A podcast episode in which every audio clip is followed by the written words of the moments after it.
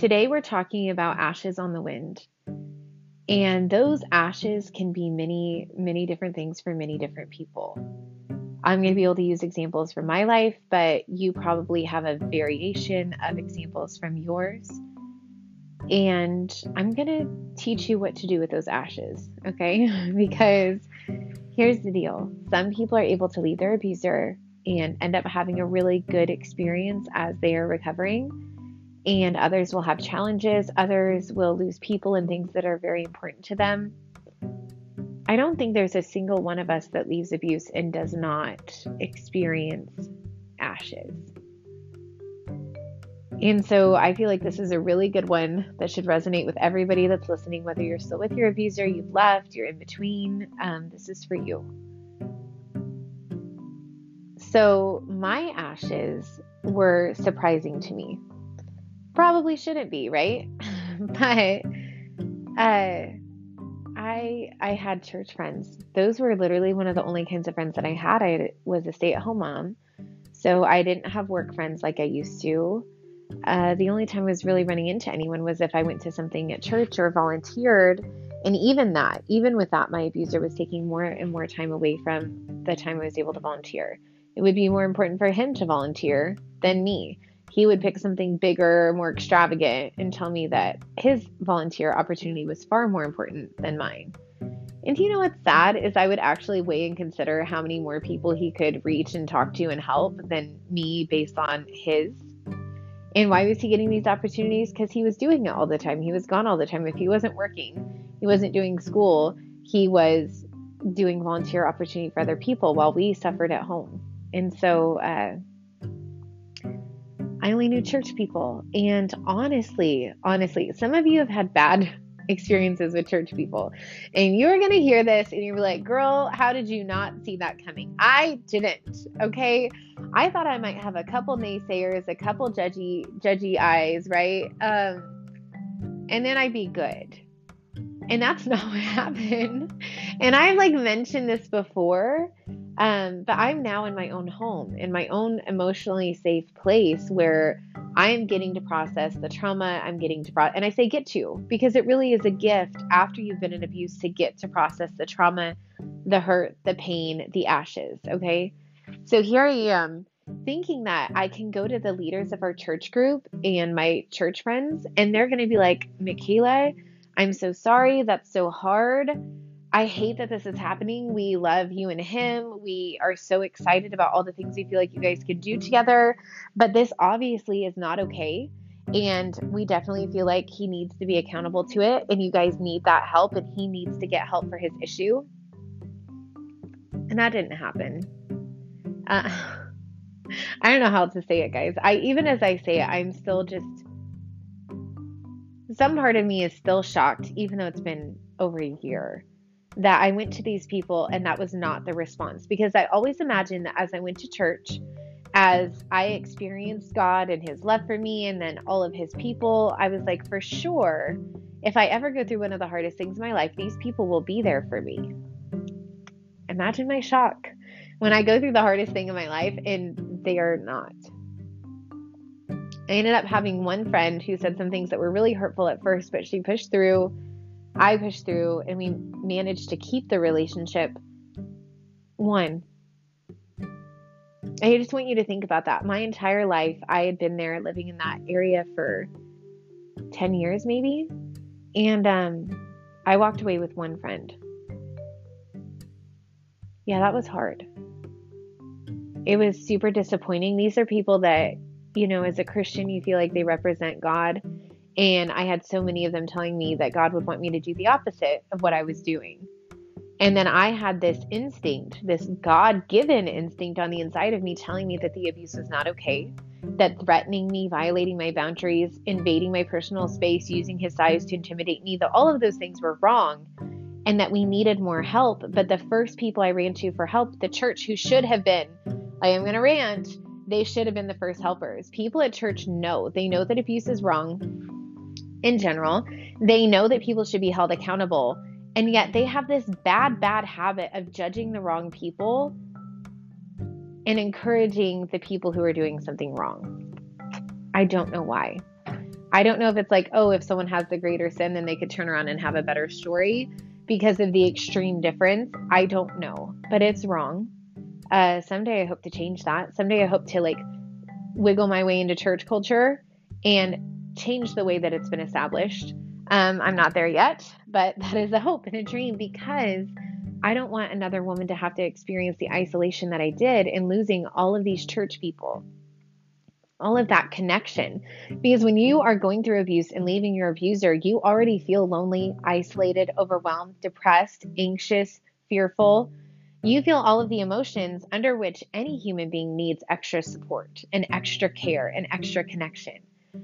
To lose that connection as I was taking such big steps, scary steps, independent steps was so hard for me. And I got back, and I've already told you about the church here that, like, the pastor's wife was really supportive, but everyone else just backed off. They took about 50 steps back and watched me from afar. And again, I felt judged. I felt isolated. I felt alone. I ended up reaching out to a couple cousins and my sister. And I'm telling you right now that for months, they were the only people who offered kind words of encouragement. My grandma did, but that eventually that relationship devolved um, until she was letting a child molester stay at the house with my kids. I don't even know if I should be doing this. Like, I don't even know if I should be posting this session yet because it still feels so raw. And I really do make an attempt to share with you guys when I feel like I've gained some wisdom from the situation that will hopefully help you, not just when I'm feeling like broken pieces. But I'm not sure. I'm not sure how long this is going to take for these ashes to feel restored. Okay, so I'm just going to go with it. There's a lot of everything. And so maybe as you're listening to this, you know exactly how it feels. And that's why I use the word ashes. What what else do you call it when everything that you thought you had feels like it's been destroyed in a moment? You left your abuser, you came out and told the truth. You finally reached out to a friend and they judged you and they were cruel to you or they demanded that you go forward and tell someone when you weren't ready. Like there are so many different facets of feeling like what you thought that you would have, the support and connection that you longed for, are suddenly ashes. And um, the hard, hard one, all of it was hard. Realizing my husband was not going to get help and he was going to continue the abuse and tell me that God was just judging me, hard. Having all my Christian friends that I thought would support me and love me and encourage me through this journey, hard. Having family members turn and say that they weren't okay with it, hard.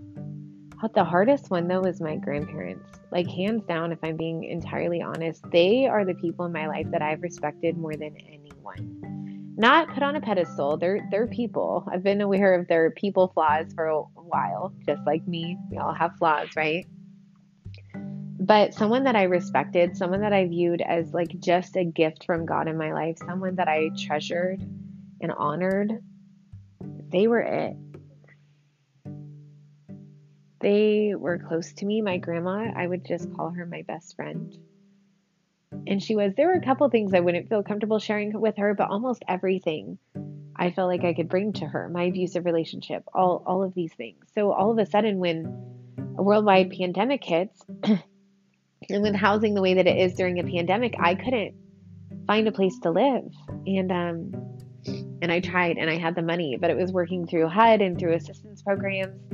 And they say they say it's one of the hardest things that we do face when we leave an abusive relationship is finding housing low cost affordable housing right there were houses i couldn't afford there were tons of houses for sale i could rarely find one for rent and with my income level i was not an attractive candidate and yeah that's going to put a strain on your relationship when i'm stuck living in your house a lot longer than i thought i was but I I didn't stop looking. I spent one month in the summer where I focused on schoolwork more, but that's because nothing was opening up. And I talked to them about it. I said, hey, listen, with COVID, there's just nothing. I'm trying, I'm looking the ads, I'm talking to people, I'm sending out requests on Facebook to know if they approve HUD. I'm getting nothing. You know, in a couple of places that I did, they were like, oh, it's already gone. In five minutes, it was gone. So I said, Is it okay if I just focus on our schoolwork? And as soon as I start to see more things opening up, I immediately put my application back in for HUD because those run out. So you're on a time limit. So if I do it and there's no housing and then I run out of time, you understand the dilemma? And so here I am with three kids, homeschooling, going to school full time, completely overwhelmed, still dealing with my ex. Um, having all of that stuff happen and then living with my grandparents and their rules were crazy. They they were. They're not crazy people. Their rules and their need for control that was out of bounds. I would have to wash and dry every single dish and put it away as soon as we were done eating. I wasn't allowed to have toys downstairs for the kids. I wasn't allowed to live in their space. And if we were upstairs you would think oh we'll just stay upstairs in the three bedrooms in the bathroom and enjoy that. Well i tr- tried but if my kids, who were all seven and under, would run, we would get in trouble. If they played too loudly, we would get in trouble. They're old floors, you could hear everything. So it was a darned if you do and darned if you don't situation, no matter how hard I tried to get it good enough for them. And guys, oh my gosh, can you hear the mirror of my abusive situation with my husband and then the mirror of how that abuse continued then with my grandparents. And I would have honest conversations with them and tell them, hey, listen, this triggers me so hard because of the type of abuse that I endured. If you could just tell me nicely that this is the way you want something done. But guys, seriously, I could not leave clean dishes in the dish drainer by the end. I had to put every single dish away, wash, dry, put away. It was time consuming. It took away from all the things I needed to do, including looking for a home. But I did it.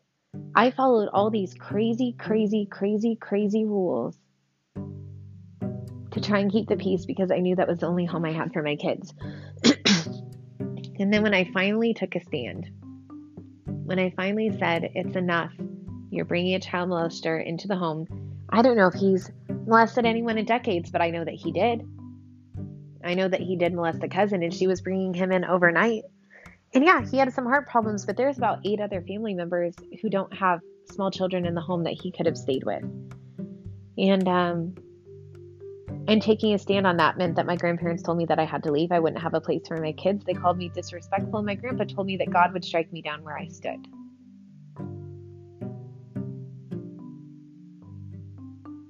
These people that I honored and respected and loved, they um stopped being loving toward me and they stopped saying kind words toward me and they started being more controlling and they started being verbally abusive and they started bringing a child molester around my children. And I, that's ashes. I'm grieving the relationship of two people that I loved and I cared for and I respected so incredibly much. And I don't know if I ever want it back. And that's ashes. And so ashes don't just come from the parts of yourself that you lost when you were with an abuser who took and took from you for so long. They don't just come from losing friendships or church. They don't just come from rejection and isolation. They come from all of the people and all of the things that you lose maybe a home. Maybe you lost custody of your kids. And if you did, I'm so sorry because I can't imagine how much that must have broken your heart. And so we have ashes. As women who are recovering from abuse, you would think that leaving an abusive relationship would be enough, or speaking up against it would be enough. But I can't promise you a fairy tale and a yellow brick road. Instead, I'm I'm offering you wisdom on what to do with your ashes because yours may not be the same as mine. But I guarantee you, all of us have handfuls of ashes of the things that we've lost, of the relationships that burned, of the things that we held dear that we no longer have because we said no to abuse. And if that is you, I want you to know that you're going to be okay that you don't have to live with regret because if people really, really, really loved you and really cared about you and were the kind of people that you want in your life, they would never have become ashes. Do you understand? The people are, the people, I'm trying to think of a way to say this because it doesn't mean that they're awful people, but they weren't good for you. They weren't healthy for you, strong for you, kind for you. They are not the people that you want as you grow and you move forward in an abuse free life. Because people may attempt to abuse you from this moment forward, but once you've said no to it, you will never, ever, ever, ever, ever allow someone willingly to abuse you. You will stand up, you will say no, you will draw the line, and you will take care of yourself and honor yourself by refusing to allow abuse to become a daily part of your life. If these people are not a part of your life now, it is because they did not recognize your value, support you as a human being, and love you the way that you deserve to be loved. And stuff stuff hurts too. Having to start all over and go to Dollar Tree and try to get as many things as I can on a budget because I'm starting from scratch. Hard. Am I so thankful for every single person that I don't know that well who did step up and provided things that I could have never gotten for myself? Heck, yes, I did. I had a professor at my school step up, email a bunch of different people to try and see if anyone had anything to donate. And guys, because of her actions, I got to sleep on a bed for the first time in weeks and an air mattress, but I was grateful to have my own home she made it possible for me to sleep on a bed. Do you understand like how valuable that is? There were things that they gave me that were so helpful. A family from church helped out. I had a couple other people donate a futon and chairs to sit in at the table. Simple, simple things, but that were so meaningful to me. And maybe the rest of my life I'll appreciate stuff like that so much more because I know what it's like to have in my hands nothing but ashes. And so, because there are going to be good people, because you are going to find support, even if it's not from who you'd hope to have it from, I'm going to tell you what to do with your ashes. You are going to lift them up and you are going to let them drift away on the wind. If you can choose in this moment when all you have is ashes to forgive, to release those people, to understand and respect yourself enough to know that you don't need them or the things that you lost the time that you feel like might have been wasted on that relationship, let them float away like ashes on the wind. You don't need them anymore. You're not bound and secured by the wrongs that people did. This gets to be your life of freedom. But as long as you hoard that grief and you hoard those ashes and you hoard those awful things that were done to you and you keep them and keep them and keep them and ruminate on them over and over and over again, you are not going to be able to leave in freedom because you're going to be caught up in your past. And I want you to be free. I want you to be able to walk away from the abuse, walk away from the attacks, walk away from the bad relationships, and respect yourself and have a healthy relationship with you. And then build healthy relationships with others, but you can't unless you put those ashes in the wind. Let them float away. Cry the tears and grieve everything that needs to be grieved, but then let them go. You are going to be entering an opportunity for a new life as a rejuvenated person who is healed, who is recovered, who has been redeemed.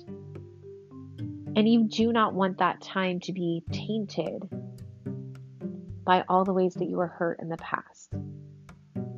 Choose to build a life on your healing, on your freedom, on an attitude that is generated around the positive things that have happened to you. And I found myself, I'll find myself missing, grieving, wondering why did they do that? Why did this person say that? Especially with my grandparents. And I just made a choice that I'm going to choose my attitude to focus on the good. And I'm going to release the ashes of my past in the wind. Like, seriously, if you can imagine taking your hand and and the ashes. Okay, and you are going to gather them up in your palm of your hand and you're going to cup your hand and you're going to raise it to the sky. And every single awful thing that your abuser did to you, that people did to you, that they said, the ways they didn't support you, the ways that you hope people would be there for you, you are going to release those ashes on the wind. And you can ask God for beauty instead of ashes because in the Bible, He promises to give you beauty for your ashes. And I want you desperately to live a life that is beautiful. So, yes, you may have to let go, you may have to forgive. There are some things that you are never going to get back, and that can be hard. But grieve it and release your ashes on the wind so that you can move forward with a beautiful life and a new, fresh attitude that you are going to overcome that you are going to live good, that you are going to find good, loving, supportive, and respectful people to make up your new circle, and that you can trust God in all of it. You can let all of these things go. And I promise you that you will never, ever, ever, ever regret releasing your ashes on the wind.